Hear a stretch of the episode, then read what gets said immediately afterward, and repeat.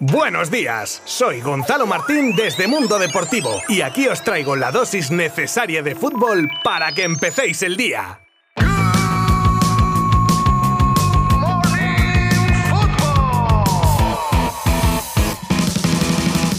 Muy buenas, venga arriba esos ánimos, que ya sé que es lunes, pero con Good Morning Football vais a empezar la semana de otra manera. Venga, vamos al lío. Jornada 14, la que se disputaba este fin de semana y que concluye hoy con el Rayo Vallecano Mallorca a las 9 de la noche. Jornada marcada por el debut con victoria de Xavi al frente del Barça en el derbi de la Ciudad Condal con un apretado 1-0, pero dejando muy buenas sensaciones en la gran mayoría del partido ante un Español peleón, sobre todo al final del encuentro. Y marcado también por la cantidad de goles marcados en el día de ayer, 12 en 4 partidos, y uno fue empate a 0, así que... Y también por la victoria del Real Madrid en Granada por 1-4, que devuelve el liderato a los de Ancelotti, ya que ese partido de resultado gafas del que os hablaba era el del Real Sociedad Valencia, y cuyo empate deja un punto por debajo del Madrid a los chicos de Imanol Alguacil. Los blancos, que por medio de Asensio, Nacho, Vinicius y Mendy, noqueaban a un frágil Granada que jugaba con 10 desde el minuto 67 y que marcaba el gol de la honrilla gracias a Luis Suárez. De esta manera, y obviando por temas de no alargarme mucho, la parte de arriba de la tabla se queda con el Real Madrid líder 30 puntos, la Real Sociedad segunda con 29, Sevilla tercero con 28 y cierra posiciones de Champions el Atlético de Madrid con 26. Ahora mismo quinto Betis con 24, sexto Barça con 20 empatado con el Rayo, que es séptimo.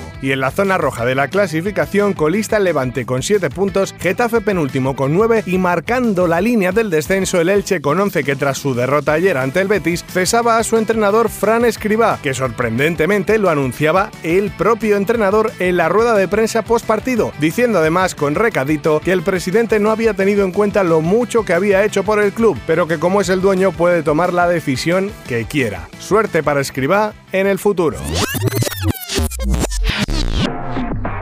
Manda güey, como dice el gran humorista Alfonso Arús en su programa. Tras la destitución de Solskjaer del United para intentar parar la sangría futbolística de resultados que padecía el equipo, según Sky Sports, CR7, al ser preguntado por su elección como nuevo entrenador, ha dicho que querría tener a Luis Enrique a los mandos del equipo. Mira que habían salido los nombres de Zidane, de Shams, Tenag, Brendan Rodgers, y ahora sale el del asturiano, al que por cierto le preguntaron al respecto durante el torneo benéfico de Juan Carlos Unzué por la ELA, y respondió, y me estoy imaginando el tono, que si era el día de los inocentes o qué, sin repetir de nuevo que su compromiso con la Roja hasta el Mundial de Qatar es total y absoluto.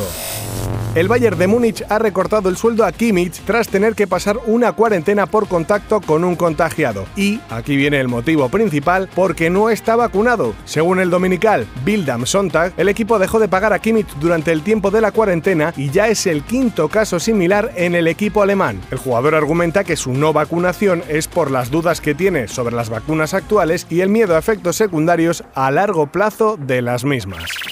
¡Qué vergüenza más absoluta lo acontecido en el partido de ayer entre Olympique de Lyon y Marsella, en el que un energúmeno impactó con una botella a Payet cuando se disponía a lanzar un córner! Y es que en ese sentido tiene que tomar muchas medidas la Liga Francesa con el tema de los ultras y el control de este tipo de altercados, porque ya es el quinto esta temporada. El sujeto, gracias a Dios, fue localizado y arrestado, y el partido suspendido tras proponer el árbitro la reanudación 2 horas después y negarse el equipo marsellés.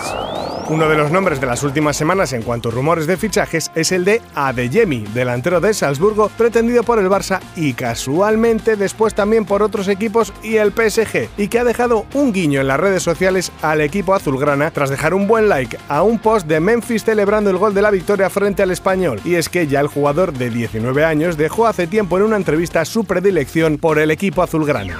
Otro delantero que está de moda es el de la Fiorentina, Dusan Blajovic, que el sábado marcaba su gol 27 en 37 partidos de la Serie A y por quien el Newcastle habría puesto ya encima de la mesa 80 milloncejos para hacerse con el serbio.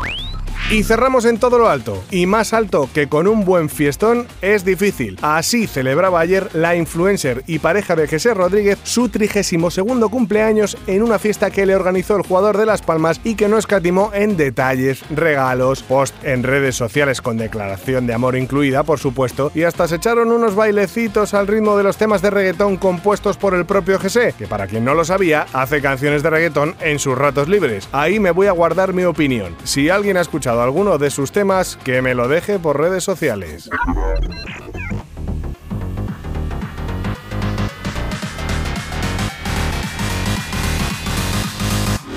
Hemos empezado fuerte, pero no queda ni nada. Esta semana vamos con Liga Santander, Champions, Liga Smart Bank, Europa League, Conference League, más actualidad, rumores, vamos, que nos estéis fieles como hasta ahora de lunes a viernes a Good Morning Football para estar al día de lo último relacionado con el deporte rey. Mañana más, muchas gracias por estar ahí. Adiós. Mundo Deportivo te ha ofrecido Good Morning Football, la dosis necesaria de fútbol para comenzar el día.